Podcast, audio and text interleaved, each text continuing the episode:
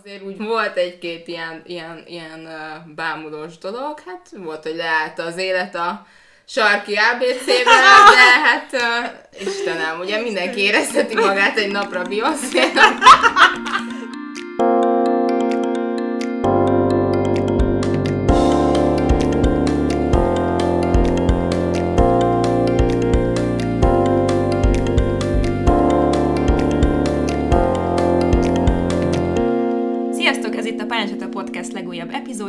Julcsi vagyok. Én pedig Viki, és ma egy, tudom, hogy mindig ezt mondom, mindig hogy ezt nagyon mondjuk. különleges vendégünk minden van, de minden vendég. Az. Pontosan, pontosan. Ma Luca van itt velünk, egy kicsit kérlek mutatkozz be a hallgatóinknak.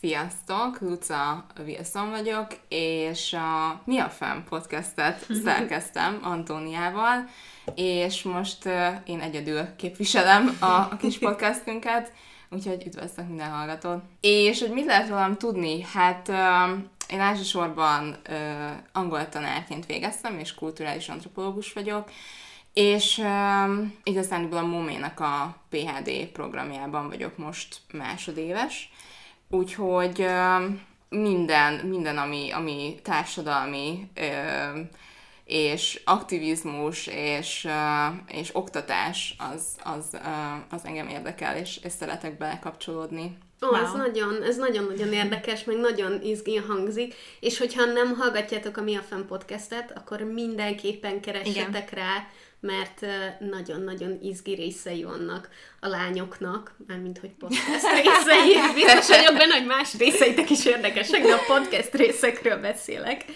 Igen, nem, nem találkoztunk egyébként még Lucával, hanem elkezdtük, nem is tudom, nem, lehet, hogy ti valamit megosztottatok az egyik epizódunkat, és utána találtunk rátok, és én majdnem az összes részt meghallgattam egyből. A, van egy részetek a szörtelenítésről, amit végig röhögtem hangosan a buszon. Azt szerintem zseniális volt. Igazából nagyon fontos témákról beszéltek, meg ilyen tabu döntögetés. Egy kicsit úgy érzem, hogy hasonló, amit csináltok hozzánk, csak ti sokkal szókimondóban, meg ugye ilyen sokkal, nem is tudom, valahogy sokkal bátrabban, meg olyan, olyan semmi tabú nincs, és így bármiről beszéltek, és ez nekem iszonyatosan tetszik. Úgyhogy... Meg talán egy kicsit olyan témákról, amikről mi így kevésbé tudunk, tehát mondjuk nem tudom, szexualitásról, vagy bármilyen témáról, így sokkal nyíltabban tudtok beszélni, mm. vagy, vagy sokkal több olyan tapasztalatotok, vagy emberek a, emberek a környezetetekben van, szóval, hogy, hogy azokba, ezekbe az ilyen még a mieinknél is érzékenyebb témákban ti nagyon jók vagytok, és nagyon jó hallgatni olyan tartalmakat, amik, amik olyan részeket érintik a, az életnek, amit, amit mondjuk minket nem feltétlenül. Igen, mi óvatosabban döntögetjük a tabukat, úgy érzem. Igen, igen. Ti meg igen, nagyon, nagyon igen. menőn, komolyan. Mi is szép lassan majd elkezdjük a szekrényeket nyitogatni, de, de azért, azért egyelőre milyen biztos terepeken ah. vagyunk, amennyire biztosnak lehet nevezni. Mesélsz egy kicsit arról, hogy hogy jött a podcast, meg hogy ezt most nem régi nyitottátok, nem a... Igen, most uh-huh. uh, jan, hát januárban, úgyhogy kb. ilyen fél éves, de hogy igazából úgy jött a podcast ötlet, hogy mi egyébként is mindig ezekről a témákról beszélgetünk Antóniával, meg a baráti társaságunkkal, tényleg, ahogy, ahogy mondtátok, hogy, hogy ilyen tabu témák, amik tabuknak számíthatnak, például a, a szex, szexualitás, meg egyébként is így a női lét körül um, létező tabuk, például ez, a, ez az orgasm gap, vagy a ször, szörtelenítés témája, ami most ugye különösen aktuális nyáron, és, um, és, és, és, és akkor erről nagyon-nagyon sokat beszéltünk, viszont, viszont amint ebből a kis buborékból kiléptünk, ami a baráti társaságunk gyakorlatilag, azt éreztük, hogy um, wow, ezekről, ezekről para valami miatt beszélni, és hogy rögtön jön egy ilyen fal, egy ilyen megdöbbenés, um, és amennyire ö,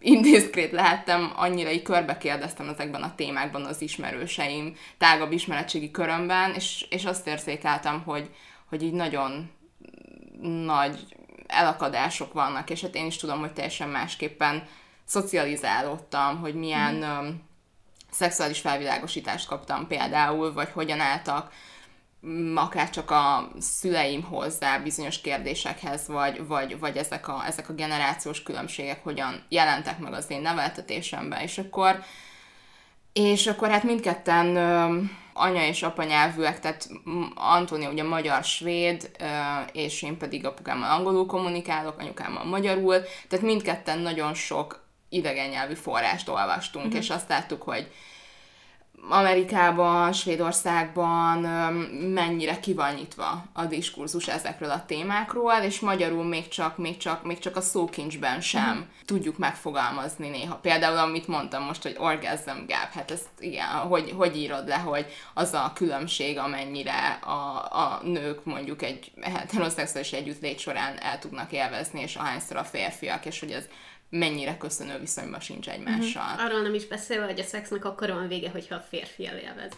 Igen, igen, és hogy ez, ez például, vagy hogy lehet azt megfogalmazni, hogy confidence gap, tehát hogy számos olyan, olyan kifejezés, ami, ami, ami hozzá, igen, köthető a feminizmushoz is, köthető a szexpozitivitáshoz, köthető rengeteg olyan movementhez, testpozitivitáshoz, ami azért külföldön ö, bizonyos országokban nagyon jelentősen, vagy, vagy dominánsan ott van, és mondjuk um, Magyarországon nem feltétlenül uh-huh. van képviselve olyan nagy számban. És akkor elkezdtünk ötletelni, hogy mi legyen az a forma, ami, ami, ami, bele, ami belestimmelhet ebbe, ami mindkettőnk technikai tudását lefedi, amit szívesen tudnánk csinálni, és akkor így jött a podcast ötlet, és rengeteg olyan inspirációs forrás volt, ami, ami, ami, ami segített minket. A legnehezebb talán az volt az egészben, hogy megtalálni azt a, azt a hangot, azt a, azt a ami a nézők felé és ugye a hallgatók felé is úgy jól át, átmegy, és ami nekünk sem, hiszen személyes történeteket is sokszor uh-huh. megosztunk, és ami nekünk sem sok, uh-huh. tehát, hogy persze ott van az utólagos uh, szerkesztés, de hogy ami, ami, ami egy ilyen egészséges arány, hogy mennyit szeretnénk elárulni a mi történeteinkből, magánéletünkből, mi az, ami segíti a témát, és, és ez, ezek az arányok. Igen, ezt e, pont erre akartam rákérdezni, mert nekünk főleg tavaly most idén úgy érzem, hogy nem sok olyan téma volt, ahol, de hogy beszéltünk már egy csomószor menstruációról, meg szexualitásról, meg ilyen dolgokról, és mindig ez egy beszélgetés volt, tehát egy párbeszéd, hogy oké, okay, beszélhetünk bármilyen témáról úgy, hogy egyáltalán nem visszük bele magunkat, és nem árulunk el semmit magunkról, úgymond, de tudjuk azt is, hogy attól lesz igazán érdekes egy téma, hogy, hogy, hogy belevisszük ezt is, és valami, tehát hogy, hogy hozzáadjunk magunkat ilyen szempontból. Ugye nyilván Barbie ugye pszichológus pszichológus, pont. Igen. Tehát, hogy ő, ő a szakmai részét tudta ennek hozni, de most ez hiányzik, és hogy, hogy még mindig tökre szeretünk ilyen dolgokról beszélni, de nálunk azért ez eléggé megvan, hogy, hogy nem akarunk feltétlenül így személyes dolgokat elárulni. Hogy nálatok ez, ez, ez így beszéd, beszédtárgya volt az elején, vagy, vagy azt mondtátok, hogy ahogy azt mondtátok, Ahogyan. hogy fuck it. hát azt is, azt is mondtuk, de azért ott van az utólagos szerkesztés yeah. állott lehetősége, úgyhogy az, az mindig, mindig később van egy olyan revízió, hogy oké, okay, ez akkor lehet, hogy, lehet, hogy túl sok, vagy, vagy, vagy, vagy ilyenek, de igazándiból, hogy hol van a határ, igen, tehát hogy nagyon-nagyon hatásos az, amikor az, az ember egy témát e per egyből meg tud mhm. közelíteni, és a, és a saját bőrén, vagy a saját életéből ö, hozza azt a tapasztalatot. Nyilván itt van egy ilyen etikai vonal is, hogy, hogy, hogyha például párkapcsolati uh-huh. abúzusról beszélünk, hát akkor az nem csak egy embert érint, tehát hogy nyilván a másik ö, másikat ez, ez, ez milyen fénybe hoz, és, és hogy lehet erről beszélni, de hát igen, fuck it. szóval, hogy, hogy azt, azt, mondom, hogy azt mondom, hogy muszáj, tehát hogyha van egy, van egy egészséges öncenzúra, de azt gondolom, hogy muszáj elkezdeni ezekről a témákról beszélni, mert hogy otthon sem tesszük, a baráti társaságunkban sem tesszük, a párkapcsolatunkban sem tesszük. Tehát, hogy ö, én, én például olyan témáról nem beszélek, amit mondjuk otthon a párommal nem mernék megvitatni, uh-huh. mert az eleve szürreális lenne, hogy akkor majd a podcastből visszahallja, mi, mit is gondolok én. Um, szóval, hogy, hogy ez, ez szerintem egy ilyen jó teszt, uh-huh. amiről otthon sem mernék beszélni, akkor ezt felesleges uh, szétkürtölni. Nekem az a, az a nagyon jó teszt, hogy én pontosan jól tudom, hogy az anyukám minden egyes adást meghallgat. És benne van a csoportban is. Arról nem is beszélve, hogy az Art Facebook csoportban is benne van. De én is úgy gondolom, hogy az a legjobb, amikor így tudjuk hozni a saját történetünket, de én például korábban nagyon sokat beszéltem arról a podcastben, hogy, hogy nem tudom, négy évvel, négy-öt évvel, lassan öt évvel ezelőtt voltak ilyen a család életében ilyen nehéz időszakok, meg voltak, amikor így prioritások átalakultak, meg én is sokat fejlődtem, meg stb. De sosem mentem bele, mert hogy nem, nem csak az én történetem mm. volt, és, és idén a, az öcsém eljött a podcastbe vendégnek, és ez az egész sztori ez az volt, hogy, hogy neki hererákja volt.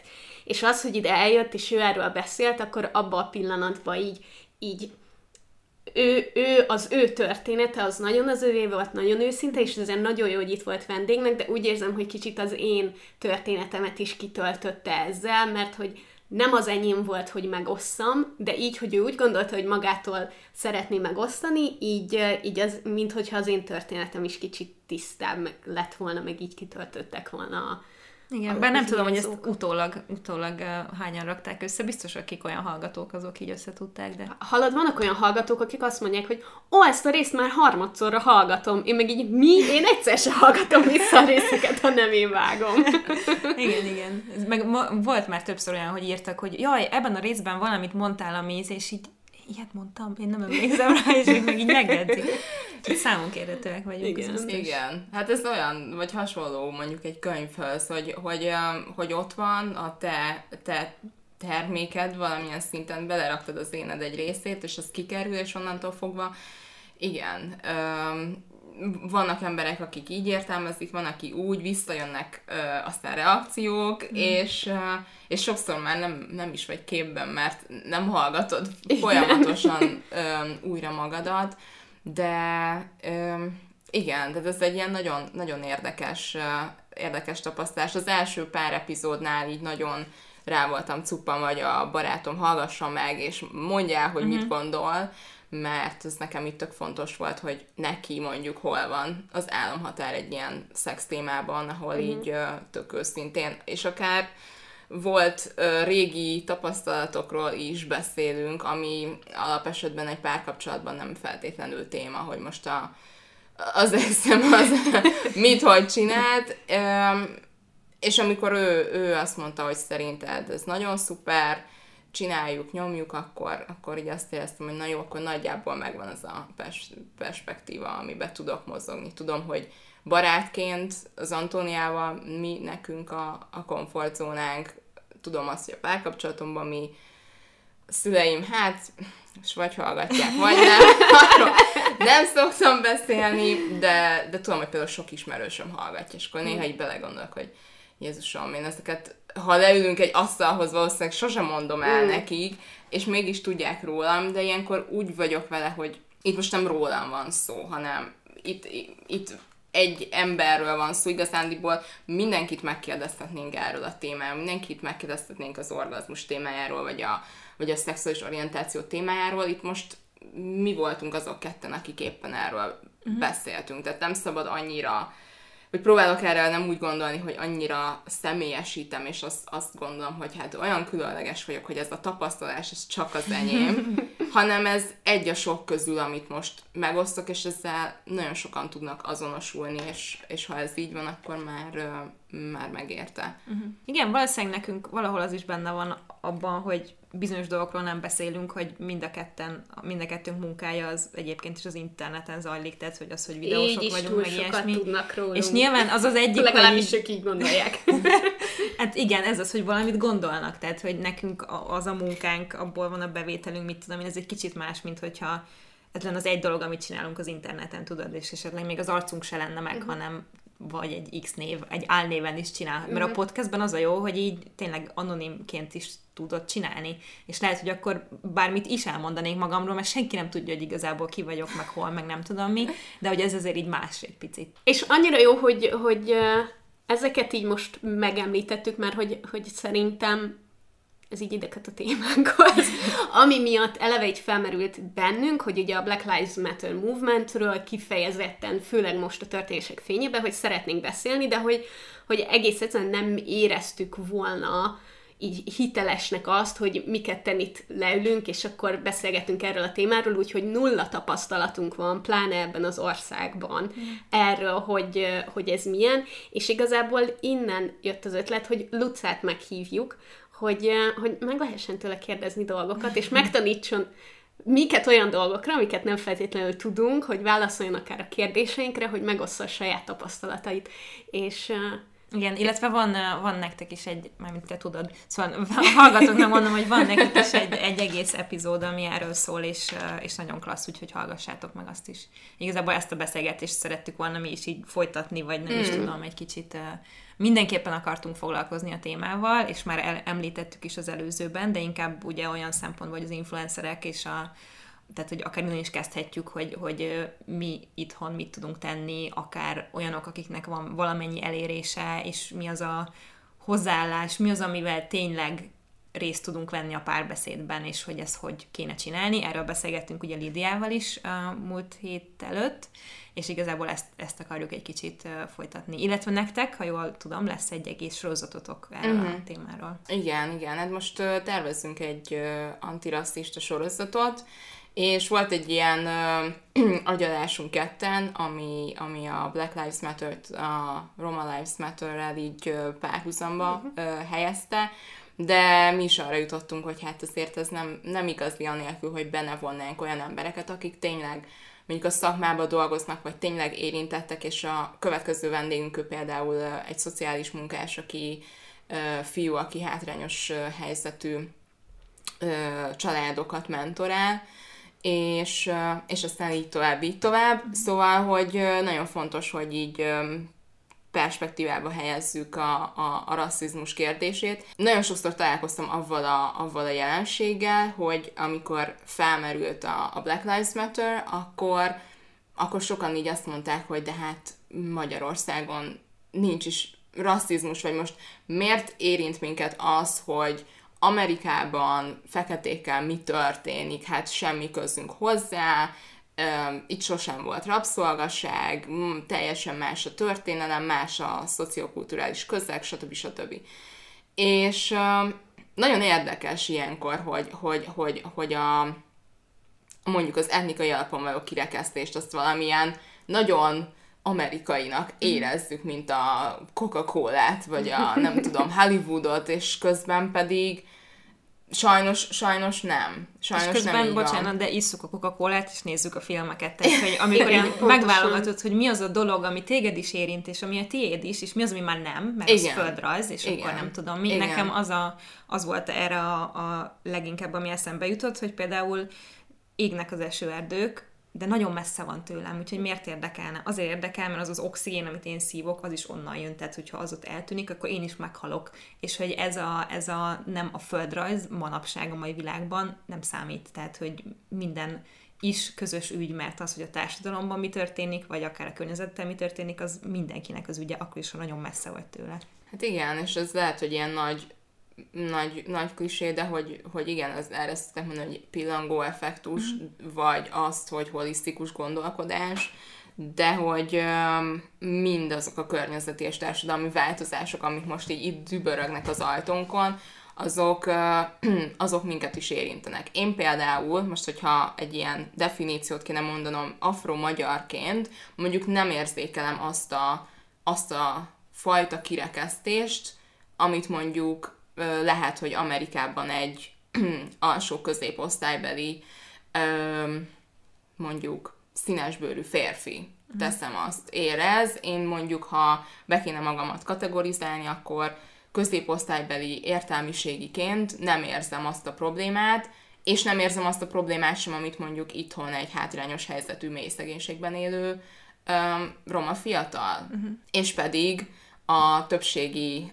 etnikai ö, csoporttól eltérek, és mégis más a, más a tapasztalásom. Szóval ezeket így fontos ö, aláhúzni, meg azt is fontos aláhúzni, hogyha az ember mondjuk így halmozottan ö, privilegizált helyzetben van, akkor hajlamos saját kiinduló pontjából uh-huh. rátekinteni a világra, és aztán ebből egészen odáig következhetnek dolgok, hogy azt állítja, hogy hát itthon nincsen rasszizmus, vagy ez már azért túlzás, ami, ami Amerikában zajlik. Hát miért kell erőszakoskodni? Meg az egyik ismerősöm például egy olyat osztott meg, hogy hát most, most, most miért kell az elfújta a szelet kivenni a, mit tudom én, HBO-ról, és aztán újra korrigálva visszarakni, hát ez már túlzás, és miért kell a Loreában a, nem tudom, kifehérítés szót valami mással helyettesíteni, hát azért ez most már, most már túlzás,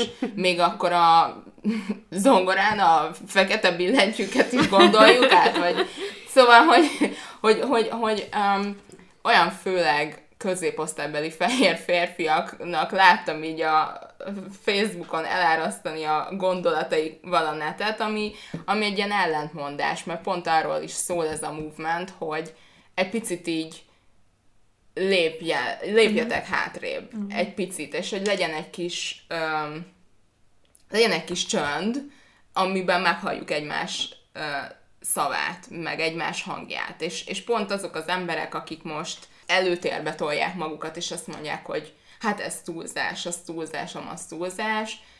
Gyakorlatilag pont ugyanabban a, a, a, a kerékben futják a, a mókuskereket, ami, ami eddig volt, mm. hogy többségi társadalomból jövő emberek rásütnek dolgokat egyes helyzetekről, hogy hát ez már sok, ez most már így, ez most már amúgy. Uh-huh. Szóval um, vannak ilyen mindennapi példák, ami, ami mellett az ember itt tök, tökre el tud siklani. Most mondok egy példát, bemegyek egy tök sima mm, drogeri marketbe, és, és mondjuk nem találok alapozót. Uh-huh. És ez például nem csak engem Basszus, nálunk, nálunk egyáltalán nincs. Én szoktam járni, kelni, nézni, sokan úgy gondolják, hogy mintha nálunk sötétebb bőrű emberek, feketék, vagy bármilyen etnikumok nem élnének itt ebben Így az van. országban. Így van. Igen, szóval e- ebben egyetértek, hogy az első, tehát hogy mit tudom én, 15 éves korom óta ö, használok alapozót néha, és, és az első pár évben például nagyon sokat jártam ki Spanyolországba, és onnan hoztam alapozót. Um, akkor utána um, anyukám um, nagyon sokat foglalkozott sminkeléssel, egy rendezvényeken, és akkor ő eljárt egy mestersminkes uh, boltba, egy nagy kerbe, és aztán ugye ott maszkmesterek is dolgoztak, és onnan hozott alapozót. És az elmúlt pár évben néha így egy-két ilyen videóklipben, vagy ilyesmiben ö, szerepeltem, és akkor és akkor most az elmúlt egy-két évben történt az, hogy azt mondta a sminkes, hogy amúgy ő, ő tud egy boltot, és menjünk el, és ő mutatta meg nekem, és teljesen, tehát egy nagy bevásárlóközpontban volt egy, egy drágább árkategóriájú, de viszonylag ismert, népszerű, nagyon jó minőségű ö, lánc. De most már egyre több helyen, tehát a, a és a DM-et kivéve igazándiból az összes ö, nagyobb árkate, magasabb uh-huh. árkategóriájú, kifejezetten sminkeket áruló ö, üzletek, ami Aliban, nyugati pályáról, stb. megtalálható, ott van. És ez egy ilyen nagyon nagy ö, új, újítás az elmúlt évtizedhez képest. Tehát például ez, ez egy ilyen dolog volt, és nem vagyok egy nagy sminkelős ö, igazándiból, meg lehet rendelni az interneten is, stb. stb.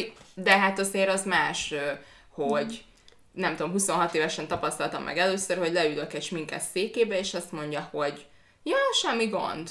És nem, a, nem azzal, hogy ah, hoztál magaddal alapozót, vagy mm, megnézem, vagy ö, rendelni kell, vagy stb. Szóval nem ez, a, ez az ilyen zavart, nem tudom mi van, hanem az van, hogy na hát minden meg van oldva, persze beigazítjuk a szint, és mehet. Szóval nyilván ezzel nem csak én vagyok egyedül, tehát nyilván ö, vannak ö, kreóbőrű, ö, sötétbőrű emberek még ebben az országban, és ö, valószínűleg ők is találkoztak ebben. Vagy például, amikor azt mondjuk valamire, hogy bőrszínű. Mm. Ugye, ez egy gyakori... Meg a nude is ilyen, nem? Igen. Tehát a nude az most akkor... Igen, tehát hogy amikor azt, azt mondom, hogy hát ez, egy, ez a ceruza bőrszínű. én ezt így, így tanultam, és mm. általános isibe is, mikor színeztünk, van bőrszínű, nem tudom mit, és akkor rájössz, hogy a bőrszínű, itt most idézőjel, és a, és a bőrszínű raktapasztal elkezdve Igen. minden gyakorlatilag egy bizonyos tónushoz van igazítva, ami még hogy mondjam, tehát most, hogyha összeszámolnánk, hogy ö, Magyarországon ki az, aki mondjuk afro-magyarként identifikálja magát, az egy viszonylag ö, kevés szám lenne. Most nem akarok ö, tippelgetni, pár ezer fő, de hogy mondjuk a roma kisebbség, ami, ami Magyarország, Magyarországnak a, a jelentős etnikai kisebbsége, ők hányan vannak, azért az már egy jelentős mm. ö, szám, aki romaként definiálja magát, és szintén hasonló ö, dolgokkal szembesül, mondjuk, hogy a bőrszínű ceruzától elkezdve a raktapasz ügyig, az alapozón át, stb. stb. Tehát, hogy ezek olyan észrevétlen dolgok, amik azért jelen vannak, kicsit úgy, mint amikor a telefonokat ugye a férfiakra, férfi új méretekre uh-huh. dizájnolják, hogy, hogy azért úgy érzel egy kis kellemetlenséget uh-huh. a hétköznapjaidba, de hát végül is így szocializálódtál, szóval nem olyan gáz. És ezek tipikusan olyan dolgok, amik nekünk fehérbőrűként nem tűnik fel, tehát hogy nekem soha eszembe nem jutott, tehát ha én alapozót akarok, akkor a sarki Rosszmonba megyek Igen. be, és választhatok 26 féle közül. És, és hogy ez egy olyan természetes dolog az életemben, hogy fel sem merül, hogy, hogy valakinek ez nem ilyen természetes. És pontosan ez mutatja, hogy, hogy milyen privilegizált helyzetben vagyok, hogy eszembe sem jut, hogy ez esetleg más embernek problémát tud okozni. És hogy ez milyen érzés egyébként, amikor egy ilyennel szembesülsz? Vagy belőled, belőled mit, mit vált ki? Hát valószínűleg, hogyha, ö, tehát én éltem egy fél évet körülbelül Spanyolországban, és ott azért a, a, az afrikai származású ö, etnikai kisebbség azért sokkal jelentősebb, és ráadásul olyan volt ö, gyarmat országokból is nagyon sokan jönnek be színesbőrűként, mint a Dominikai Köztársaság, spanyol ajkúak is, tehát hogy, hogy ott azért ez nagyon, nagyon más a, a reprezentáció, és ezt érezni is például abban, hogy hány afrófodrászat van. Mm. Nekem például egy-két olyan bolt van Budapesten, ami az én bőrtípusomra, nekem nagyon, nagyon száraz bőröm van, és ö, általában, tehát sok, sok színes bőrűnek ö, van ez a problémája, hogy nagyon száraz a, tehát hogy az a probléma, amit itt szoktak mondani fehérbőrű ismerőseim, barátaim, hogy jaj, olyan zsíros a bőröm, olyan zsíros a hajam, olyan pattanás, jaj, mit kezdjek a... Ilyen nekem sose volt, tehát ne, sosem zsírosodott a hajam, sosem, mindig az volt a probléma, hogy nagyon száraz, de olyan szintekig, hogy azok a termékek, amiket fehér bőrre terveznek, testápolók például, és ráírják, hogy dry skin, mm. az semmi. Tehát az semmi. Az a szárasság, az, az semmi. Mm.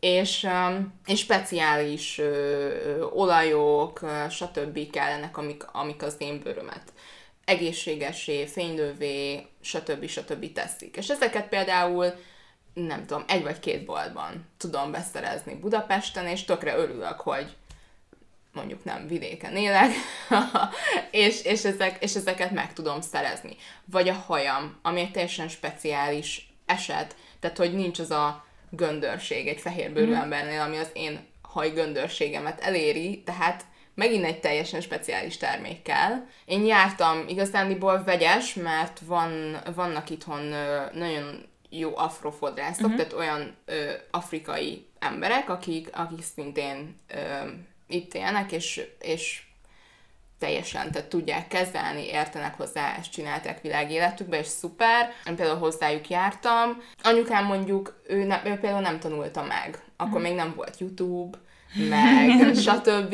És fogalma sem volt, hogy a, vannak ezek a kategóriák a göndörségben is, ilyen mm-hmm. számozással, hogy egy ilyen göndörhajat hogy tud kezelni. Mm. És az ő anyukája sem, aki az én nagymamám és ő fehérbőrű, ő sem tudta, hogy ezt hogy kell kezelni, és igazándiból csak levágta mm. neki, mert úgy volt vele, hogy hát akkor, akkor vágjuk le, vagy nem tudom, nagyon meleg, meg nagyon nagy, vágjuk le valahogy. És akkor nekem azért így eltelt egy ilyen 20 valahány év, mire áttaláltam olyan fodrászt, aki, aki be tudja fonni, mert hogy a fonástól nő a haj, és oh. nekem, nekem mindig azt mondták a suliba, hogy hát te miért nem növeszted meg a hajadat? Mindenkinek ugye hosszú haja volt, rázta, vitte a szél, stb. És kérdezték, hogy hát te nem akarod megnöveszteni a hajadat?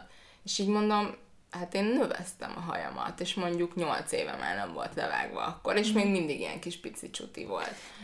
És, és így mondtam, hogy hát én növesztem, tudod, és néztek, hogy hát oké, okay, mi nem látjuk. és aztán nekem egy etióp fodrásznő mondta először, hogy figyelj, amúgy fonni kéne a hajadat, mert ö, attól fog húzódni, és attól fog elkezdeni hagyományos értelemben lefele uh-huh. nőni, nem pedig, hát ha egy ilyen afro burád lesz, az is fasza, csak akkor sűrűségében, tehát az, uh-huh. ami mindig nő, az így visszapöndörödik. Nő, uh-huh. visszapöndörödik. Tehát igazándiból hosszúságban ö, nem lesz látványos változás, tömörségében igen, igen. Meg sok, sok olyan fodrásszal beszélek, fehérbőrű fodrásszal, aki mondja, hogy ő el szeretné sajátítani uh-huh. fonás technikákat, szerint az nagyon hozzáadna az ő technikai tudásához, úgyhogy uh-huh.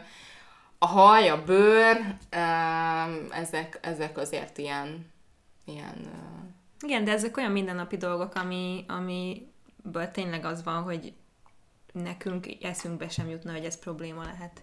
És, és azért ez nagyon durvába belegondolni, hogy, hogy, hogy pedig az, és itthon is. És akkor, tehát szerinted ez azért van, mert, mert nem tudom, hogy külföldön mondjuk hány országba jártál, és azzal kapcsolatban milyen tapasztalatod van, de hogy ez elsősorban ezért van, mert hogy a vásárlóerő az kisebb, és ezért úgy érzi a gazdaság, hogy nincs rá szükség, vagy ez... Igen, hát az egyik része, tehát most, hogyha itt az afrofodrászatra gondolok, ami egy nagyon specifikus dolog, akkor itt lehet az, hogy persze kereslet kínálat de hogyha mondjuk um, sötétebb tónusú alapozókra gondolok, akkor azért nem feltétlenül, mert nem. hogy azért nem, nem csak, tehát hogy nem, nem csak én vagyok egyedüli, aki, akinek um, nincs világos bőre. De akkor mondjuk mivel magyarázzak azt, hogy, hogy Amerikába nyilván kisebb százalékban, mint nálunk, de ugyanígy jelentkezik ez a probléma. Ja. Tehát, hogy, hogy arányaiban az, hogy mekkora a, a vásárlók közönsége ezeknek a termékeknek, meg az ilyen szolgáltatásoknak, ahhoz képest van sokkal kevesebb. Igen, hát ez itt legjobban például a, a filmiparban jön ki, vagy olyan helyeken, amik ilyen, ilyen reprezentációs felületek, vagy lehetnének egyes kisebbségeknek, hogy nincs meg ez a reprezentációs felület, tehát hogy, hogy um, hogy piacilag például, vagy mondjuk a, a, a színesbőrű modelleknek a foglalkoztatása. Tehát, hogy igazándiból piacilag lenne olyan vásárlóerő, vagy felvevő erő, aki erre vevő, de a divatiparnak, vagy a filmiparnak is időbe telt, mire ezt, ezt realizálta. Tehát vagy a játékgyártásnál, meg hát azért szerintem nem mindig lehet egy ilyen éles vonalat húzni, hogy na most akkor fehér-fekete. Tehát, hogy nyilván aki, aki, aki, aki mondjuk nem az a bőrszín, azt is érdekli, vagy érdekelheti egy olyan témájú könyv, vagy film, vagy bármi, ami nem csak a saját tapasztalásáról mesél. Szóval, hogy az, hogy most hány, hány színesbőrű modell van a kifutón, az igazándiból nem hiszem, hogy bárkit, aki, aki nem színesbőrű, annyira nagyon zavarna, ha mondjuk több lenne. Uh-huh. Tehát, hogy, hogy a, én a, a mi országunkra levetítve, én nem így gondolom. Lehet, hogy igen, nagyon rossz közegben mozgok, mert az interneten mozgok, de hogy, de hogy vannak emberek, akiket kifejezetten zavar, hogy jaj, most miért kellett ezt csinálni, jaj, a Star Wars-ban miért kellett egy fekete embert belerakni, hogy, hogy ez csak azért van, hogy benne legyen, és hogy jó, ennek izé, mi értelme van, és hogy aj, tudom, hogy az internet, de nagyon-nagyon sok yeah, ilyet yeah. látok, és mondjuk én nehezen tudom megindokolni, és pont a hétvégén volt egy beszélgetésem a szüleimmel, és hogy, hogy ők azt mondták, hogy jó, de miért olyan fontos, hogy mondjuk egy, egy animációs filmben egy fekete karaktert egy, egy fekete színész szinkronizáljon, mert hogy nálunk sokkal kevesebben vannak a feketék, és hogy akkor miért ne csinálhatná meg azt egy fehér. És hogy, és hogy Nekem volt egy ilyen, egy ilyen fura érzésem ezzel kapcsolatban, nem, nem tudtam megmagyarázni, hogy pontosan miért, hogy számomra valahogy természetes az, hogyha egy filmbe, sorozatba, akár animációs filmbe, hogyha van egy karakter, akkor, akkor hozzá legközelebb álló karakterű ember játsza azt el, akkor is, hogyha csak a hangjáról van, van szó egész egyszerűen, és, és, és nem, nem tudom, hogy ezt hogyan tudnám másoknak megmagyarázni, és nem tudom pontosan megmagyarázni, hogy, hogy nekem ez, ez miért is fontos. Én nem tudom, mennyire érthető, amit mondok. Uh-huh. Hát érthető, teljesen. Szerintem ez egyébként egy ilyen reprezentációs kérdés, hogy adjuk meg azt a, a platformot, vagy felületet. Tehát, hogyha mondjuk bekerül egy... Erről igen, Hollywoodban nagyon sok vita van egyébként, és nem csak a birthing kérdésében, hanem szexuális orientáció kérdésében, hogy bizonyos dolgokat így el, el van is ez a whitewash, vagy ilyen kifehérítés, uh-huh. meg, meg, meg ilyen, nem is tudom, hogy lehetne ezt jól magyarul, ilyen etnikai elhazudás, vagy nem tudom. Um, a legjobban úgy... én ezt úgy tudom leírni, úgy mondtam a szüleimnek is, hogy a, a, amikor a Ghost in the Shell, ami alapvetően egy, egy, egy ázsiai történet, meg, meg uh, volt anime, meg mit tudom én, és hogy Scarlett Johanssonnal játszották el úgy, hogy, hogy digitálisan uh, mandula uh, um, formábbá tették a szemét. Szóval elázsiasították uh-huh. digitálisan. Wow. Igen, hát ilyen a felhőatlaszban is volt, és és nekem az egy ilyen kedvenc történetem volt, amikor olvastam, és aztán amikor így megjelent, akkor ugye ott az volt a koncepció, hogy, hogy igazándiból újjászületés és reinkarnáció, tehát hogy mindig ugyanazok a karakterek születtek újjá, és, a, és az egyik karakter a Halle Berry volt, aki színesbőrű, és hogyha éppen egy olyan helyzetben született újra, akkor fehér volt, ha éppen egy olyan helyzetben, akkor nem tudom, és ugyanez a többi ázsiai, illetve fehér karakterrel is, tehát hogy folyamatosan váltakoztak az etnikumok és a nem tudom mit, tehát hogy ott, ott, ott nem éreztem annyira problémásnak ezt az egészet, mert hogy pont azt jelezte gyakorlatilag, hogy igazándiból hát a belső a lényeg, és az etnikumokat váltogathatjuk, meg stb. stb. És az is, hogy, hogy mondjuk egy adott helyzetet teljesen másképp él meg, attól függően, hogy éppen ő hogyan néz ki. Igen, igen, szóval um, ez, ez, a, ez a kifehérítés dolog, ez szerintem um, ez szerintem azért biztos vagyok benne, hogy itthon is jelen van, vagy a, vagy, vagy a magyar kultúrában is jelen van, hiszen egy csomó mindent most már a globalizáció hatására átveszünk. És, és például én látom a mostani gyerekeken, nagyon érdekes, hogy igenis számít az, hogy vannak fekete karakterek animációban, vagy filmben, vagy stb. És lehet, hogy az egy az egy muti fekete, vagy lehet, hogy az egy muti buzi, akit úgy beraktak, hogy izé, de hogy aztán ennek van egy fejlődés története, hogy aztán nem csak egy muti fekete van, és nem mindig ő a mellékszereplő, és nem csak egy muti meleg van, és, és ezek aztán ár, árnyalódnak idővel, és, és ezért egy fontos ívet be tud járni ez a dolog. És amikor én kicsi voltam a 90-es években, akkor engem még Budapesten így megnéztek, például a gyerekek így kendőzetlenül megnéztek, hogy, hogy wow, hát hogy ő nem olyan, mint, mint mi vagyunk. És nagyon érdekes, hogy öm, egyébként gyerekeket is tanítok, óvodában, bölcsödében is dolgoztam, és most már így soha, fel mm. sem merült, soha. Nem is kérdezősködtek a szüleiktől, nem is néztek furán, nem is semmi nem volt bennük. Egész egyszerűen teljesen... Ezek ovis, oviskorú gyerekek? Igen, háromtól csillagos égig, uh-huh. inkább azt mondom kettő. Fel sem merült bennük soha. És aztán ezt így végigpörgettem magamba, és hát nyilván a popkultúra, nyilván Amerika, nyilván a globalizáció, de hogy, de hogy ennek mekkora hatása van, hogy, hogy, hogy, hogy ezek a gyerekek látják a kedvenc rajzfilmjeikben, látják azt, hogy a karakterek is egymáshoz hogy viszonyulnak, hogy nincs ö, ilyen extra kérdés, vagy extra bámulás, vagy, vagy bármi ilyesmilyen furcsaság, vagy másság, vagy megkülönböztetés. A legtöbb kérdés, amit szoktam kapni a gyerekektől, az a tetoválásaimat firtatja. Mm. És ez tök érdekes, hogy ez mennyit változott um, itthon, és, és gondolom, hogy többi európai országban is, vagy nem amerikai országban. A hasonló hátterű gyerekeknek mennyire jó lehet, hogy látnak valakit, aki sokkal jobban hasonlít rájuk, mert én is azzal tudok azonosulni, aki rám Igen. hasonlít.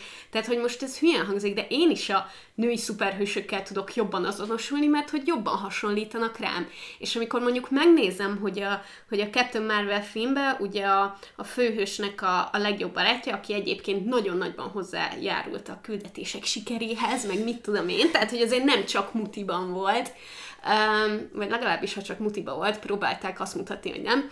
Um, szóval, hogy, hogy mennyi fekete kislány állt sorba, és hogy mennyien kérték a színésznő aláírását, és hogy, hogy, hogy sokkal jobban látszott, hogy, hogy nekik mennyire fontos az, hogy, hogy látnak egy olyan karaktert, aki, aki jobban hasonlít rájuk. Nagyon jó példát hoztál ezzel, a, ezzel az akcióhősös dologgal, mert ugye ez a, ez a játékiparban is tök jól visszajön, és ott is a figurákban mondjuk, mondjuk Barbie és, és, és társai, hogy nem is csak az, hogy fehérbőrű, hanem rengeteg fehérbőrű embernek okozott a szorongást, tehát hogy hiába egyezett a bőrszíne Barbie-val, hogy Barbie Barbie volt, hosszú szőke haja volt, kék szeme, volt háza, volt egy Ken barbie tehát hogy a, az ilyen picture perfect élet, az, az, az, az mennyire, tehát hogyha azt mondom, hogy ez a jó, ez az ilyen ultimate jó,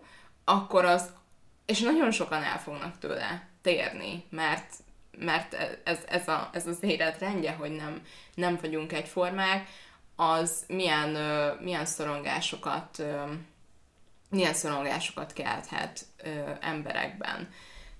Azt gondolom, hogy igen, tehát hogy itthon azért nincsen annyira, annyira sok afro-magyar, de azt gondolom, hogy nagyon sok olyan ember van, aki a mainstream ö, ideákkal nem, nem tud uh-huh. valami miatt nem, nem, nem találkoznak ezek a dolgok, legyen az, legyen az bőrszín, legyen az ö, akármilyen eltérés. Én 20 évesen baromira örültem neki, hogy kihozták azt a Barbie sorozatot, ahol különböző testalkatúak voltak, és volt egy olyan Barbie, akinek olyan volt a testalkata, mint nekem. Mert én az életemben bármennyire éheztethetem magam, bármennyit edzhetek, genetikailag nem olyan a testalkatom, mint a Barbie Barbinak, és hogy volt egy olyan Barbie, akinek olyan volt a testalkata, mint nekem, én így néztem, hogy ezt azonnal akarom, ez a Barbie olyan, mint én, ez mennyire király. Igen. És, és ez a ez a testalkat. Pont ezt akartam mondani, csak megvédeni a Barbit egy fél mondattal, mert tök jogos, amit mondasz, és ez mindenre igaz volt szerintem így a 90-es évektől kezdve, tehát hogy az, ami most van, hogy mindenki egyre több mindenről beszél arról is, ami nem az ő, nem tudom, platformja vagy terméke, most például az IKEA, hogy mennyi mindennel kapcsolatban felszólal, és ezt milyen nehezen kezelik a magyarok, egy részük legalábbis, hogy a, a Barbinál is például most az egy az utóbbi, most már jó néhány évben egy ilyen nagyon jó tendencia van, hogy mindenféle barbik csinálnak, tehát a tolószékestől elkezdve a vitiligós barbig minden van, és szerintem ez egy nagyon jó dolog, mert az ilyen nagy márkák meg cégek tudnak igazán befolyásolni ilyen beszélgetéseket, meg ilyen változásokat, és hogy ez a,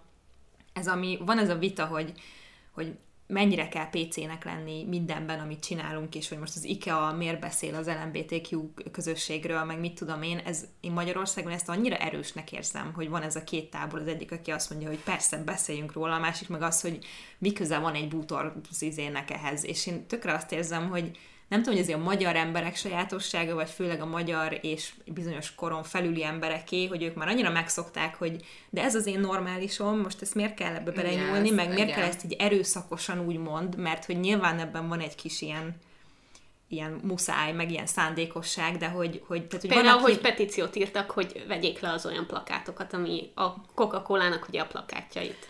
Például hát igen. igen. Tehát, hogy ez egy nagyon, igen. én itthon ezt nagyon erősnek érzem, hogy van, aki azt mondja, hogy nem, nem, hagyjuk ezt, meg soha többé nem vásárolok az IKEA-ba, meg mi köze van ehhez, mindenki beszél arról, ami az ő ügye, meg, meg, meg az ellentábor, és hogy közben meg tényleg az van, hogy baromi nagy szükség van erre, mert most is még veszünk észre dolgokat, ami nagyon nem oké, okay, hogy ez így van, és hogy, és hogy eddig sose gondoltál bele, és hogy, tehát, hogy nem tudom, és ez minden, minden témával kapcsolatban így van szerintem, hogy olyan szinten, amikor a múltkor csináltuk ezt a, a feminizmusos epizódot, és akkor is így megnéztük ezt a sorozatot, és így annyira durva volt elhinni, hogy ugye ott is az volt, hogy amikor beadták ezt az alkotmánymódosítási javaslatot, 70, mikor elfejtettem, mindegy, sok-sok évvel ezelőtt, és 2020-ban idén írta alá az utolsó állam. Tehát, hogy azt, hiszi, azt hiszi az ember, hogy 2020 van, most már ez nem kérdés, de rohadtul kérdés, mert rohadtul egy csomó témában sehol nem tartunk, és egy centit nem léptünk előre,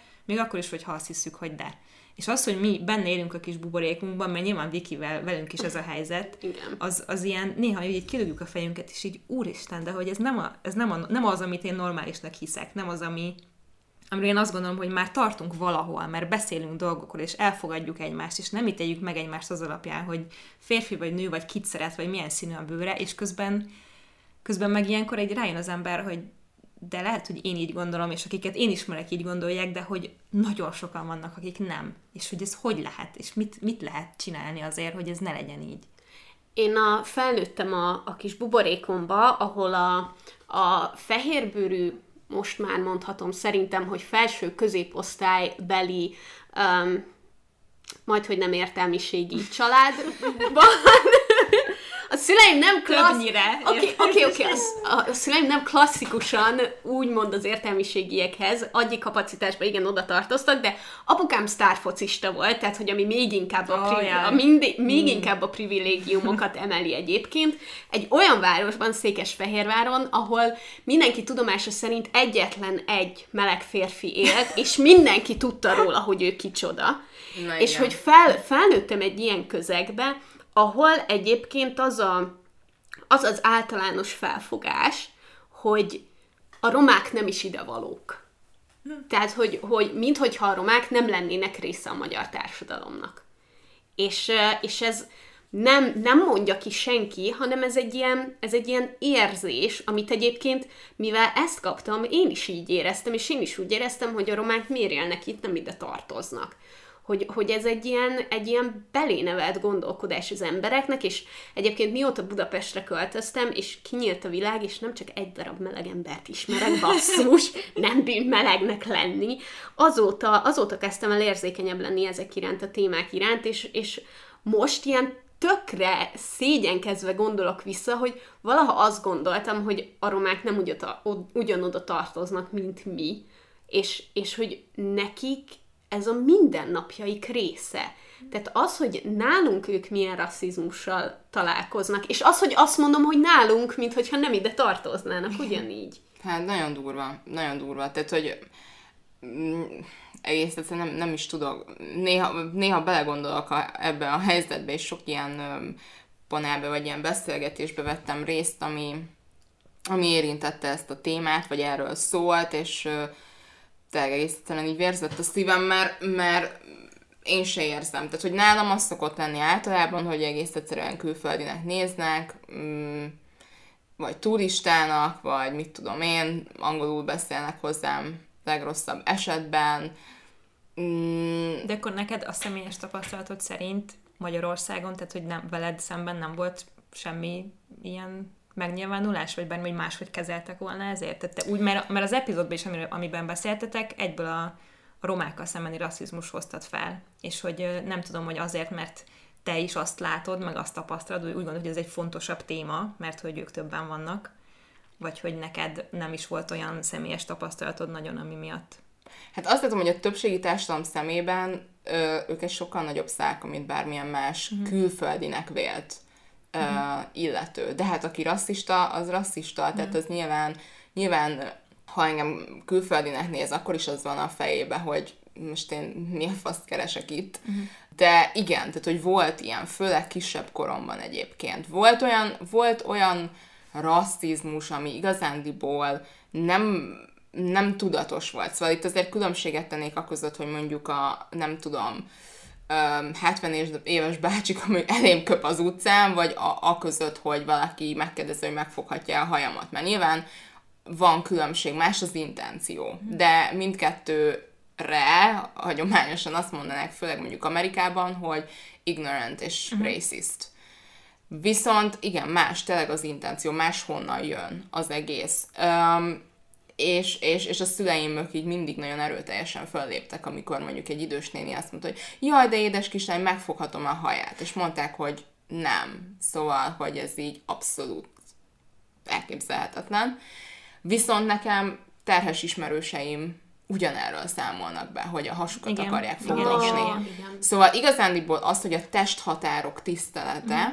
az szerintem eleve egy olyan dolog lenne, ami, ami nagyon fontos beépítendő társadalmi szinten, tehát most mindegy, hogy az illető azért más, mert kisbabát vár, azért más, mert más textúrájú haja van, egyszerűen a másság és a testhatároknak a, a, a, a tisztelete az szerintem egy ilyen nagyon fontos ö, pont. Volt, amikor inkább nyelvezetben szoktak mondjuk így megkülönböztetni. Nyilván egy csomó minden esetben én nem vagyok ott, szóval nem tudom, hogy rólam hogy beszélnek, vagy a hátam mögött hogy beszélnek, vagy, vagy mi a megnevezés, de itt, uh, itt igen, ez a, ez a definiálás, ez mindig egy ilyen fura dolog. Nekem a barátaim akárhányszor mondjuk megkérdezi valaki, hogy na és te honnan származol? Ez egy ilyen tipikus kérdés, ami szerintem azért gáz, mert igazániból tökre rám tartozik, tehát hogy az, hogy mondjuk más a bőrszínem, az egyesek számára ad egy ilyen kommunikációs felületet. Uh-huh. Ugyanúgy, mint mondjuk a terhesség. Uh-huh.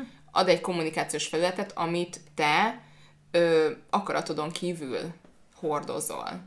És igazándiból senki nem tehát ez, ez, ezzel, ezzel lehet visszaélni, amikor az ember megfogdós, meg, vagy, vagy kérdez, rákérdez ilyen dolgokra, és ez például ismerkedésnél ö, csomószor, csomószor előjött, mondjuk elmentem valahova inni egy italt, és akkor így odajött egy srác, és azt gondolta, hogy ez egy ilyen tök fasz a beszélgetés indító, hogy most ő, hát most mi más mondja, hát itt egy fekete csaj, hát akkor most megkérdezem, hogy honnan jött. És akkor így, most És mit visszakérdezel, Most mit te? hogy hát én izé, innen a 9 kertből, és te... Um, szóval, szóval volt, volt már olyan, ö, egy ideig így türelmesen ö, válaszolgattam, mondtam, hogy hát édesanyám lalala, apukám lalala, én meg lalala, és aztán utána meg így úgy voltam vele, hogy figyelj, semmi között hozzá. Vagy egész egyszerűen megkérdeztem tőle mondjuk egy olyan kérdést, ami szerintem indiszkrét mondjuk egy férfivel szemben, és akkor így ledöbbent, hogy wow, és így mondom, na, how does it feel? Viszont a, az ignoranciának ott van a, a szintén a, a túloldalon a szélsőség, amit én, amit én szintén egy olyan dolog, amit sokáig nem értettem, hogy az sem oké, amikor valaki azt mondja, hogy én nem látom a bőrszínt, mert hogy én ugyanúgy kezelem az összes bőrszínt, és hogy én nem látom a különbséget, és ezzel viszont ignorálja a, a többi embernek a, a nehézségeit az életben. Tehát, hogy ezzel, mint hogyha, mint hogyha azt mutatná, hogy ő nem látja a színt, és pont ezért ő kicsit, mintha leszarná, hogy te nem tudsz a sarki drogériában alapozót venni. Tehát, hogy ezzel meg ignorálja a problémákat szerintem. Vagy te Hát ezzel igen. kapcsolatban hogy érzel? Hát igen, ez egy, most, most, főleg most ez egy ilyen nagyon uh, hot topic, és uh, pont ez a srác, akit, akit meghívtunk, és uh, ő, ő nem azt mondta, hogy nem lát szint, hanem, hanem pont arra mutatott rá szociális munkásként, hogy vannak olyan aspektusai az életnek, amikor nem lehet bőrszín alapján ö, bármit is csinálni. Tehát például mondjuk a szolgáltatóipar, vagy mondjuk egy, orvo, egy egészségügyi ellátás, vagy egy, egy szociális munkásként. Nyilván ő ö, észleli, és tisztában van a, a, a, a, a tapasztalással, és a, az esetleges különbségekkel, és ezt, és ezt ö, helyén kezeli, de az a fajta ilyen hagyományos színlátás, ami alapján az embereket aztán így elkezdjük mindenféle dobozokba rakni, az, az van olyan, olyan része a dolognak, ahol nem állja meg a helyét. Mondjuk, amikor este valaki el akar menni bulizni, és mondjuk csak azért nem engedik be valahova, mert, mert hogy azt vélik, vagy nem tudom, hogy, hogy ilyen és olyan etnicitású, de igen, tehát hogy az, hogy, az, hogy hát én nem látok színeket, az, az sok esetben ö, olyan helyről jön, ami nem az a fajta kíváncsi ö, hozzáállás, ami, ami, ami az, az egyes tapasztalásokat szeretné jobban megismerni, vagy, vagy észleli, vagy, vagy, vagy stb. Szóval én például nem állítom magamról azt, hogy nem látok színeket, pedig, pedig egy olyan ö, társadalomban nőttem fel, ahol többségében fehér emberek ö, vannak, és ö, vannak olyan helyzetek, amikor, amikor látok. Én, én nekem inkább a, a nemi különbségek azok, amikre így jobban rá vagyok cuppalva. Tehát például az, hogy nagymamám fehér, én meg nem, nem érdekel, vagy nem, nyilván az nem egy olyan színlátás, ami fontos az életemben, de ott, amikor már azt feltételezik, hogy mondjuk mi nem vagyunk rokonok, akkor az ember szembesül avval, hogy lehet, hogy én nem látok semmi különbséget, de mások igen. Mm. És um, nekem például ezért tök jó szűrő az, amikor a nemi különbségekben gondolkozom. Mert azt nehezen tudom belőni a bőrszín különbséget, amit kérdezte is, hogy érte diszkrimináció, mm. stb. stb. Mert nagyon sokszor turistának vagy külföldinek néznek, és, és eleve... Akkor inkább ez, tehát hogy ez mondjuk, ez milyen érzést váltott ki belőled, vagy vált ki a mai napig? Hogy nem, hogy, hogy nem néznek magyarnak, aki vagy. Hát nézd, ez egy olyan dolog, hogy um, apukám Hollandiában él, és um, akárhányszor meglátogattam, bárhova mentem, mindenki hollandul szólt hozzám, pedig a hollandok sokkal jobban beszélnek angolul, tegyük hozzá, mint a magyarok. És nyilván ott több fekete él, mint itt, de hogy más a, más a kiinduló pont. Uh-huh. Az a kiinduló pont, hogy te közénk tartozol. Igen, igen, igen. És aztán tök mindegy, hogy nem tud, jó, nem tudsz hollandul, átváltunk angolra, semmi gond, de a, a, a kiinduló pont az az, hogy te közénk tartozol. Mi egy nemzet vagyunk, vagy egy akármicsoda, aztán, hogyha ha nem, nem értesz egyet vele, akkor te majd jelzed, így vagy úgy, hogy bocs, de nem. De itt, hogy állandóan mondjuk az a kiinduló pont, hogy nem ide tartozom, és ezt kell folyamatosan felülírni, vagy újra definiálni, hát azért ez nem tudom milyen jelzőket, mondjuk egy idő után nagyon ki, kimerítő, mm. vagy, vagy fárasztó, vagy, vagy nem is tudom, szóval, hogy én már nem szoktam magyarázkodni, nagyon sokszor így a barátaim, ha együtt vagyunk, akkor ők ilyen agilisan javítgatják. Nem, nem, ő magyar, nem, nem, ő, ne, ő nem, nem, ő tud, nem, nem. Szóval, hogy ők így nagyon, nagyon, nagyon érzékenyek erre, én meg már így úgy vagyok hogy pff, jó. És akkor inkább angolul válaszolsz, vagy? um, egy időben csináltam azt, hogy így, jó, hát azt szeretne gyakorolni, végül is, végül is tanár vagyok, akkor nyomassuk. De nem, most már így, ne, szoktam ugye magyarul válaszolni, és akkor nagyon sokszor egyébként elnézést kérnek. Uh-huh. Szóval most ilyen, hogy pénztárnál, vagy étteremben, vagy nem tudom, ilyen, ilyen helyzetekben nagyon ö, sokszor van az, hogy így elnézést kérnek, és még, hogy jaj, elnézést kérek. Uh-huh. Ö, és akkor ott van egy olyan emberi gesztus, hogy jó, hát először bafasz volt, de korrigálta magát, és it's okay. Uh-huh. De azért főleg idősebb generációnál ezek a kínos magyarázkodások. Elnézést, ne haragudjon, de azt hittem, ja, hát tudja, hát azért már, hogy hát már nem gondoltam volna, szóval, hogy hát, és akkor én meg így, tudom. Én is reggel fölkelek, belenézek a tükörbe, sétálok az utcán, tudom. De, hogy, hogy Na, szóval, hogy, hogy elképzelem ezt, hogy mondjuk, nem tudom, tolószékesek, vagy Szóval számtalan olyan csoportot tudnék most felsorolni, akik biztos vagyok benne, hogy, hogy ilyen hasonló, kínos, magyarázkodó, jaj, mm, nem nézek oda, de oda nézek, de ú, visszaszívtam, de mit mondjak, ö, helyzetekkel szembesültek. Szóval ezt azt gondolom, hogy ezt jobban, azért tudjuk, tudnánk ezt jobban kezelni, így társadalmak. De én mm, türelmes vagyok általában, meg itt a fővárosban nincs is ilyen fude, fude nagy sztorik.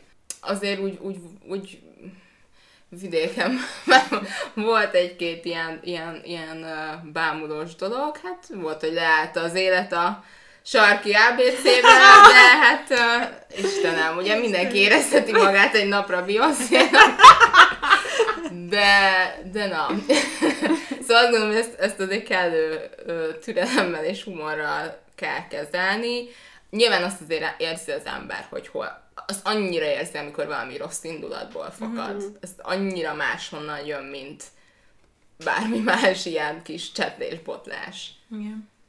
Nagyon. Szóval az, az a másik, hogy az se feladata nyilván az embernek, hogy állandóan korrigáljon, és ebbe állandóan ilyen érzelmi energiát, meg munkát fektessen, hogy állandóan ö, legyen egy ilyen magyarázkodás, de azt például mondtam is az egyik podcast epizódunkban talán, hogy ö, nekem ez egy ilyen óriási szűrő volt párkapcsolati, egy ilyen ismerkedés téren, hogy az a srác, aki kibírja, vagy egyszerűen föl sem merül benne, mondjuk az első randin, hogy megkérdezze, hogy honnan származik, az már egy olyan komoly tesztem ment át, hogy beszélhetünk második randiról. Ö, és egyébként nagyon érdekes, hogy valahogy ez um, sok nő, többségében nőnél valahogy nem, nem merül. Legalábbis én azt tapasztaltam, hogy valahogy így nőknél az első találkozások alkalmával, most tök mindegy milyen szituban, mm. valahogy sokkal kevésbé. De ez, mi az ilyen érzelmi intelligencia, vagy? Hát nem tudom, azzal nagy dolgot állítanánk azt, hogy a, a nők pont, pont, pont, de, de valami miatt nem. Mm. És ez, ez nagyon érdekes. Lehet, hogy ott is jön, hogy, hogy az is a képbe jön, hogy hát ez a, a másnak az ilyen hiperszexualizálása, vagy tárgyasítása, mm-hmm. vagy ilyen exoticizálása, hogy ő mennyire különleges, mennyire, mennyire, mennyire, annyira, hogy tudni akarom, hogy most mi történik pontosan. Tehát, hogy, hogy, hogy van ez, a, ez az attitűd talán. És ezt nagyon érdekes, tehát, hogy én, én például nőként, és színesbőrű nőként, és olyan nőként, aki hát ez is egy ilyen privilege, nem tudom, az, az a, a vonzóság, vagy az ilyen attractivenessnek, és ez most nem azért, hogy jaj, de csinos vagyok, hanem, hanem ez is egy, ez is egy privilégium, és, és mondjuk visszajelzések vagy tapasztalások alapján. Tehát, hogy én azt például 13 éves korom óta nem éltem meg, hogy mondjuk nyáron végig tudjak menni úgy az utcán egy nem tudom, lengerruhába, vagy egy akármilyen ruhába. Igen csak azért mondta ezt a nyári példát már, hogy ugye akkor az ember, ha, ha akarja, ha nem. Látszik a vállad most le, is. Le kell, igen, le kell vetközni. Szóval, hogy én azt nem éltem meg, hogy milyen, milyen úgy végigmenni az utcán, és nem a, nem a nők részéről, tehát mondom, ez a honnan jöttél kérdés sem a nők részéről érkezik, hanem, hanem, hanem többségében férfiak. Igen. Én nem, nem, is, nem is szoktam szórakozó helyekre járni igazából mostában, mert ha nem tudom, jön egy dirty rhythm, és elkezdek táncolni, akkor rögtön azt, azt, érzik, azt érzik a férfiak, hogy ez, ez most itt egy, egy, egy termékenységi tánc, amit most eljárok, és nekik igen. Ez oda kell, oda kell jönniük, és valahogy kommentálniuk kell a helyzetet, rá kell kérdezni, tehát hogy ez a, ez a, ez a need arra, hogy ők most valamit megtudjanak, meghódítsanak, megismerjenek, ezt szerintem, hát fura. Igen, de tényleg, amikor az elég, hogy a Blahán vársz egy buszt, érted, és egy gargubóban, vagy meg egy hosszú farmerben, akkor, akkor én tökre örülök neki, hogy nem annyira szeretek szórakozó helyre járni, mert mindig bennem lenne ez, hogy most nem mehetek betáncolni, mert akkor majd feljogosítok mindenkit arra, hogy mit tudom én. Hogy a farkát a segedhez igen, dördölje. Igen, igen. Be, igen. Nevezzük nevén a dolgokat. Igen, tehát hogy azért ezt szerintem én legalábbis így Budapesten tökre ezt tapasztalom, hogy ez nagyon erős még mindig a mai napig. A múltkor, amikor felvettük a podcastet, a Blahán kellett hanem 8 percet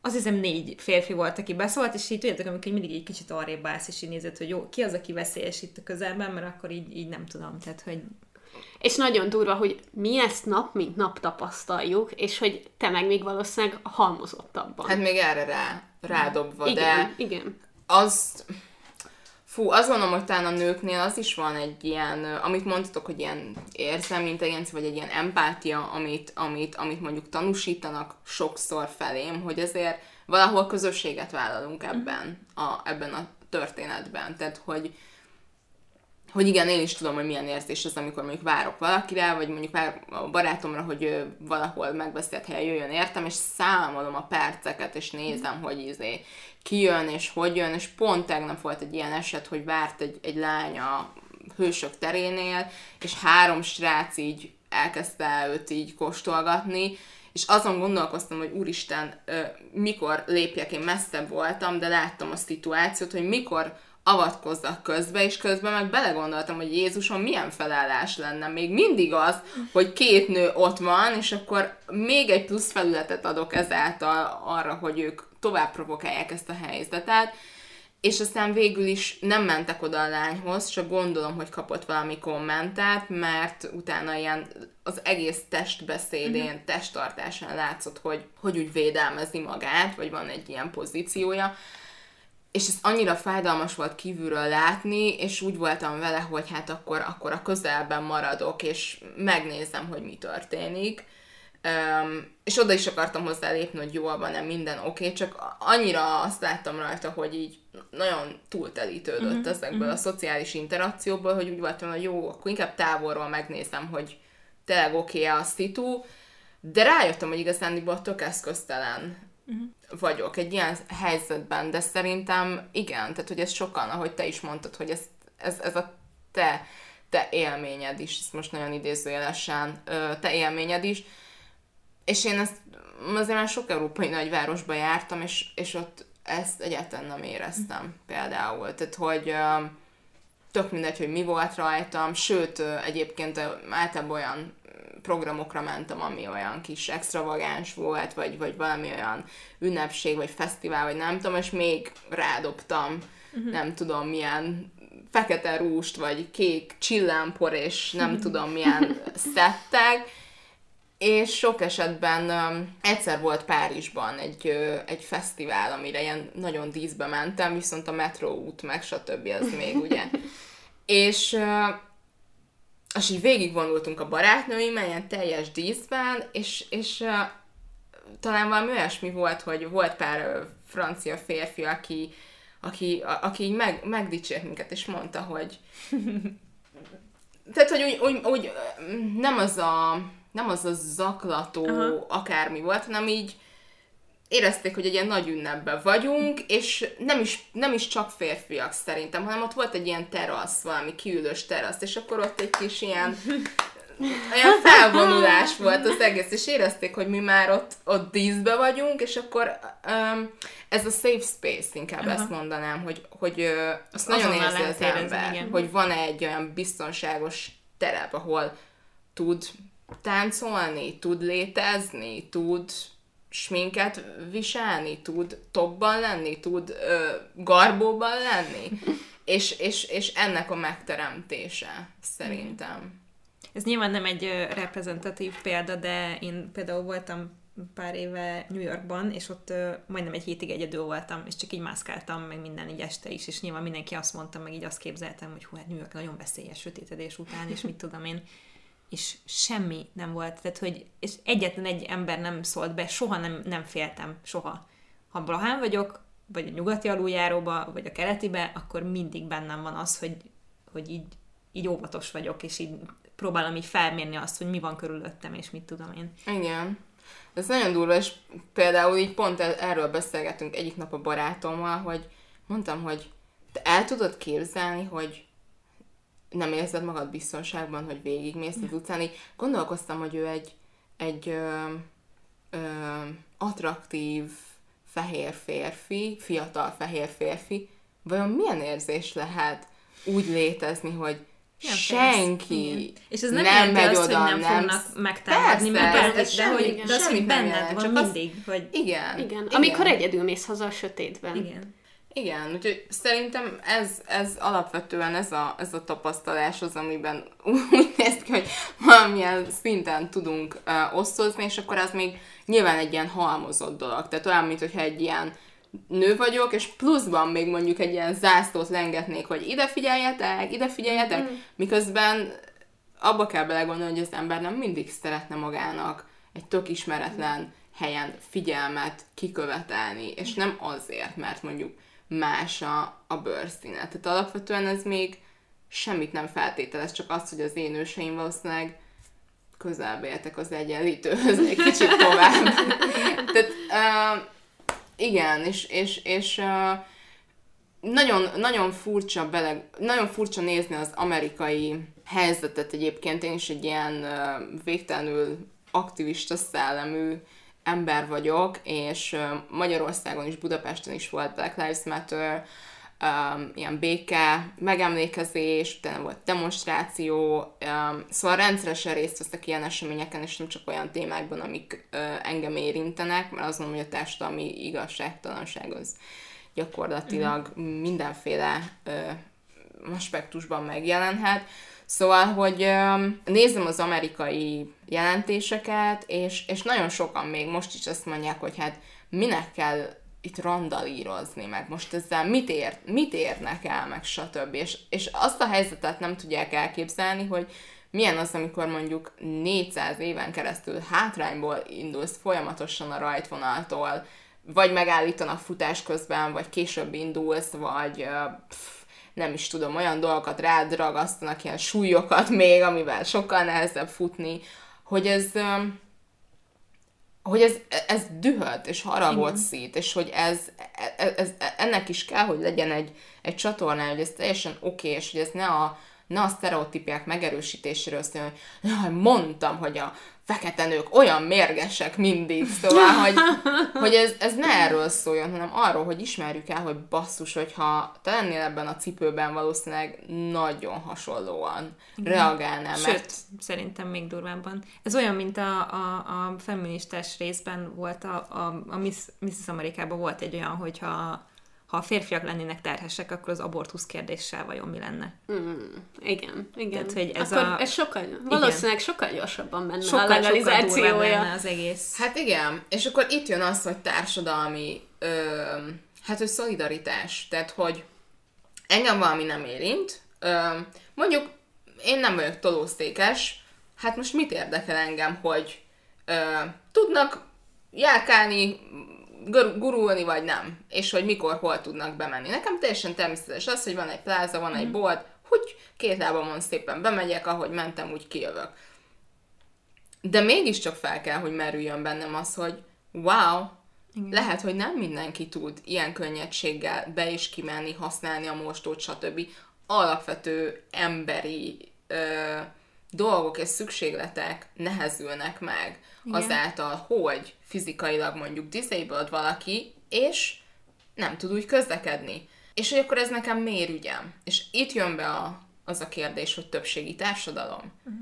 Hogy lehet, hogy valami nem a te ügyed, mert mondjuk heteroszexuális, cis, ö, fehér férfiként felső középosztálybeli értelmiségi fehér férfiként, de dobjunk rá mindent, és itt nem arról van szó, hogy ezt a csoportot el, elát, elátkoz, el kell most átkozni, és mindenki szégyelje magát, aki ide sorolja magát, vagy stb., hanem arról, hogy, hogy ez, ez legyen a, tehát hogy ez ne a kisebbségeknek az ügye legyen folyton, hogy kampányoljunk a, nem tudom, akadálymentes mosdókért, kampányoljunk a pedagógus fizetésért kampányoljunk, ha nem tudom miért, hanem azt érezzük, hogy társadalmilag, közösségileg ez legyen mindenkinek fontos, legyen mindenkinek tök fontos az, hogy él itthon mondjuk egy, egy, egy nagyon jelentős roma kisebbség, és mondjuk szegregált oktatás folyik bizonyos térségekben. És hát ez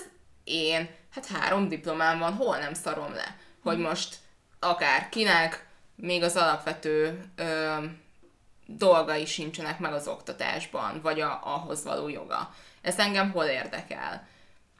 Hát én már elvégeztem a dolgomat, a társadalom felé nem izgat.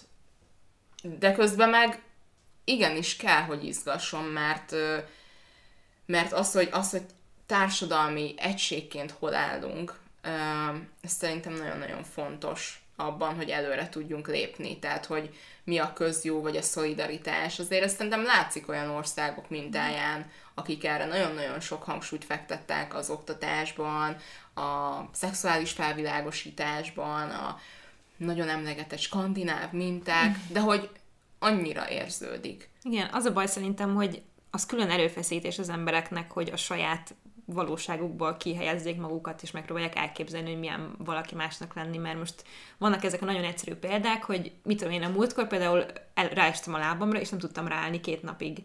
És hogy mennyire furcsán éreztem magam, hogy Jézusom, most csak egy lábam van gyakorlatilag, és hogy akkor éreztem meg, hogy ez mennyire nehéz. Tehát, hogy egy csomószor, ha az ember nem tapasztal meg valamit, akkor bele sem gondol, mert nem kell belegondolnia, hogy ez milyen. És nyilván vannak dolgok, amiket így meg lehet tapasztalni egy sérülés miatt, vagy egy, egy, egy bármi miatt, nem tudom, megvakulsz három napra, és akkor rájössz, hogy Jézusom, de nehéz így az élet, és mennyi probléma van, ami másokat érint, engem meg soha nem érintett még.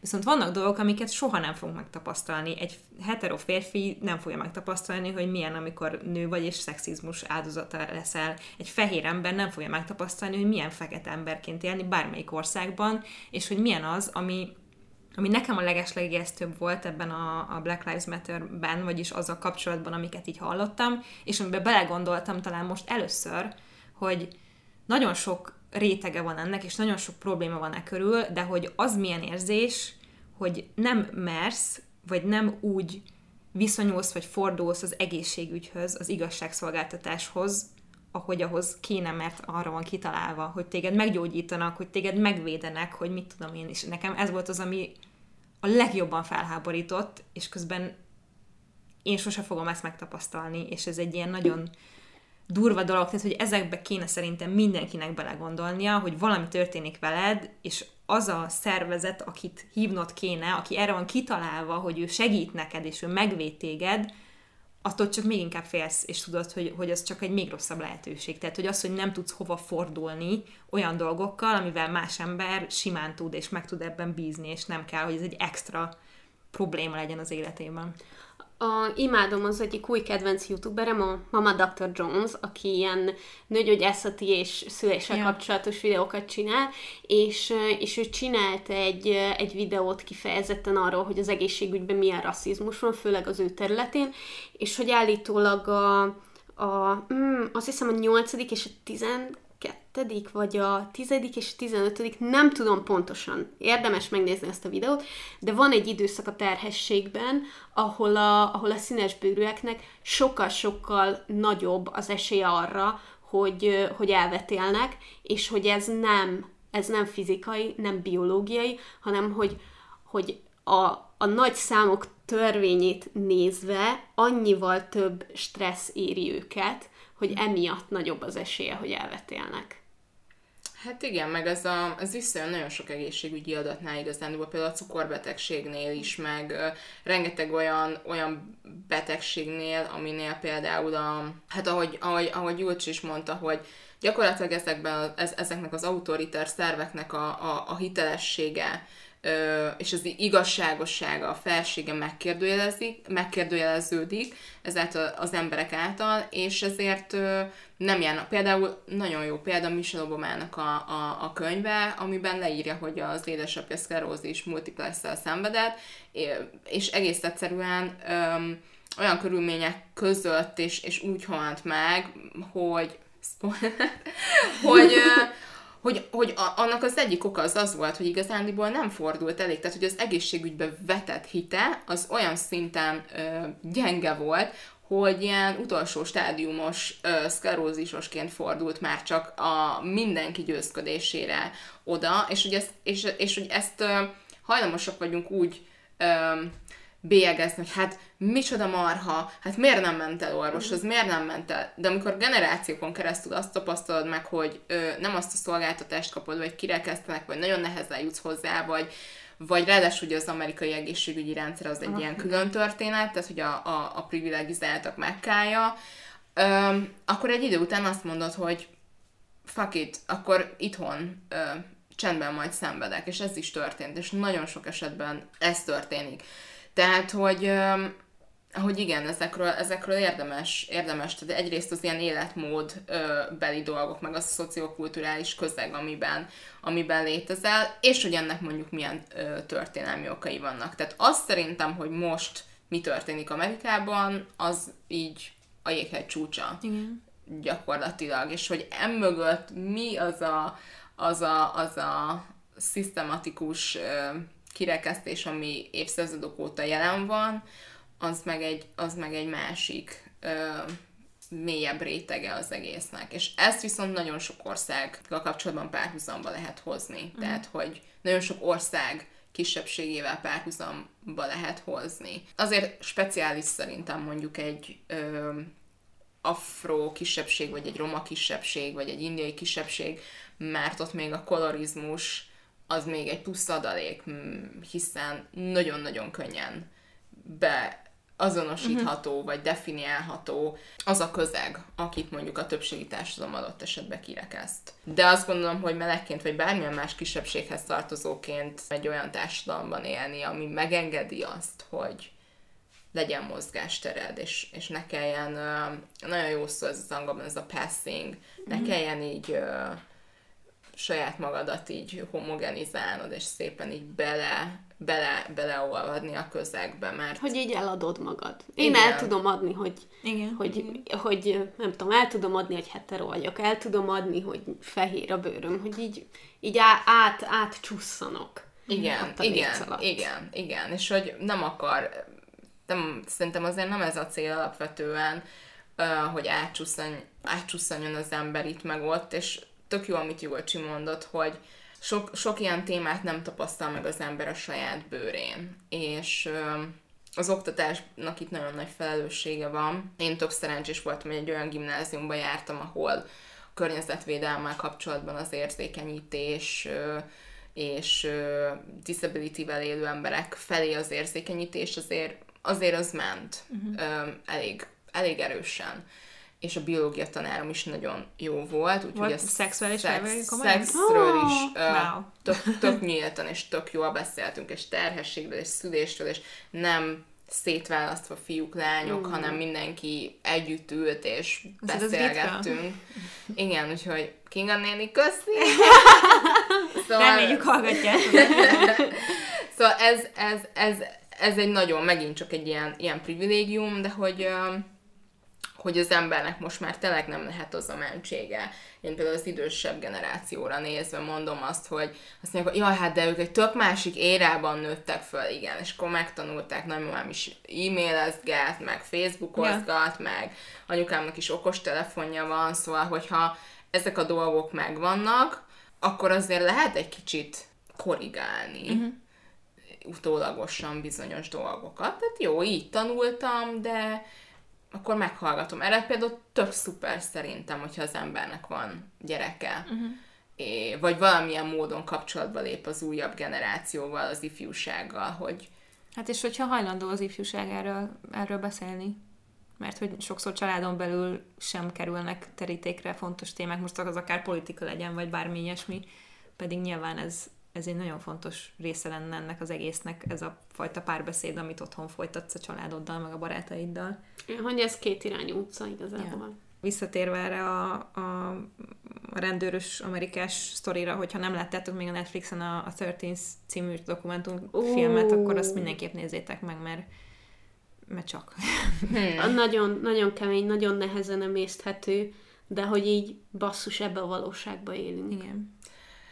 Igen, ha én is ajánlhatok valamit, a, ami, ami nem is feltétlenül, ez is, ez, ez a téma, de talán ez a tapasztalás, meg hogy mi az, ami, ami mondjuk abszolút nem, és ez például tök aktuális most Magyarországon, a, a Disclosure című mm. Netflixes másfél órás dokumentumfilmet nagyon ajánlom, ami pont arra világít rá, hogy basszus, hát így Hollywood mennyire beleszól az életünkbe, és hogy hogyan formálta a nézeteinket ugye az évtizedek során, és bizonyos csoportokat mennyire nevetségesé tett, és ezt, ezt a nevetségességet átvettük, együtt nevettünk, aztán később szégyeltük magunkat, ez így a transzneműség tükrében, szerintem nagyon-nagyon nagyon-nagyon jó. Ezek óriási, óriási tabuk, és a mai napig úgy az ember ilyen próbál ilyen óvatos lenni, hogy úristen, most akkor mi az, ami, amit mondhat, mi az, ami szabad, és, és én nekem a legjobb taktikám az, hogyha valami azt érzem, hogy nem az sajátom, mint tapasztalás, de nagyon érdekel, akkor, akkor könyvek és filmek ezerrel, és nem csak uh, fikciós, hanem nagyon sok dokumentarista uh-huh. uh, forrás, ami, ami, ami segít ebben tájékozódni.